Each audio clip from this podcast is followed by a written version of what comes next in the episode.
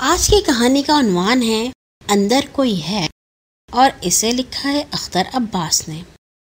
ایک چوہے کے بل میں بارش کا پانی آ گیا، جس سے وہ خود بھی بھیگ گیا اور گھر بھی خراب ہو گیا۔ وہ نئے گھر کی تلاش میں وہاں سے چل دیا۔ چلتے چلتے جب وہ تھک گیا، تو ایک درخت سے ٹیک لگا کر بیٹھ گیا۔ اچانک اس کی نظر ایک چھوٹے منہ والے برتن پر پڑی۔ وہ حیرت سے اچھل پڑا اور بولا یہ میرا گھر بن سکتا ہے؟ وہ برتن کے قریب گیا اور اندر منہ کر کے بولا، کیا اندر کوئی ہے؟ جب کوئی جواب نہ ملا تو خوشی خوشی اندر داخل ہو گیا اور آرام کرنے کے لیے لیٹ گیا۔ تھوڑی ہی دیر گزری تھی کہ ایک مینڈک کا وہاں سے گزر ہوا، وہ بھی گھر کی تلاش میں تھا۔ اس نے اندر منہ کر کے پوچھا، کوئی اندر ہے؟ چوہے نے کہا ہاں بھائی، مینڈک میں ہوں۔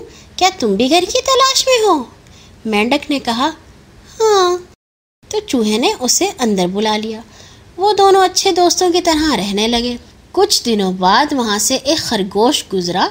اس کے پیچھے شکاری کتے لگے ہوئے تھے۔ اس نے بھی اندر منہ کر کے پوچھا، اندر کوئی ہے؟ اس کی مجبوری دیکھ کر اسے بھی چوہے نے اپنے گھر میں بلا لیا۔ اب وہ تین ہو گئے۔ وہ تینوں بہت خوش تھے۔ ایک دوسرے کے کام آتے اچھی اچھی باتیں کرتے اور ایک دوسرے کو سناتے۔ ایک ریچھ نے ان کی دوستی دیکھی تو وہ بھی وہاں چلا آیا اور بولا مجھے بھی اپنے ساتھ رکھو۔ انہوں نے سوچا کیسے بے وقوف ہے یہ جو یہ دیکھے بنا کہ وہ اس برتن میں سما بھی سکتا ہے یا نہیں کیسی احمقوں جیسی فرمائش کر رہا ہے۔ خرگوش نے کہا بھالو میاں ہمیں تو کوئی اعتراض نہیں۔ تم اندر آ سکتے ہو، تو آ جاؤ۔ ریچھ نے کوشش کی، مگر بات نہ بنی۔ اس نے برتن اٹھا کر دو تین بار اوپر نیچے کیا، جس سے مینڈک اور چوہے کو چوٹ بھی لگ گئی، جس پر ریچھ نے سوری بھی نہ کی۔ اسے کسی نے سکھایا ہی نہیں تھا کہ دوسروں کو اول تو تکلیف نہیں دیتے، اور اگر غلطی سے ایسا ہو جائے تو معافی مانگنے میں دیر نہیں کرنی چاہیے۔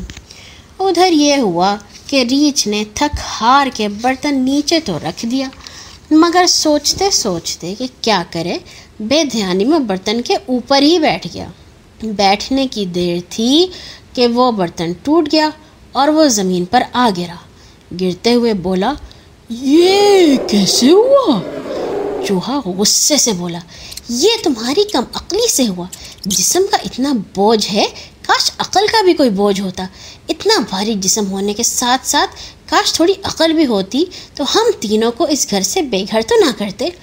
ریچھ نے افسوس سے سر ہلایا اور ٹوٹے ہوئے برتن کے بڑے سے ٹکڑے کو جھک کر دیکھنے لگا۔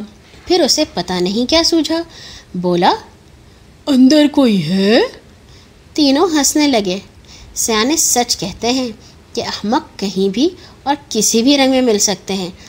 جو ان سے نہیں سیکھتے وہ خود بن سکتے ہیں اور پھر اکثر آوازیں لگاتے ہیں اندر کوئی ہے؟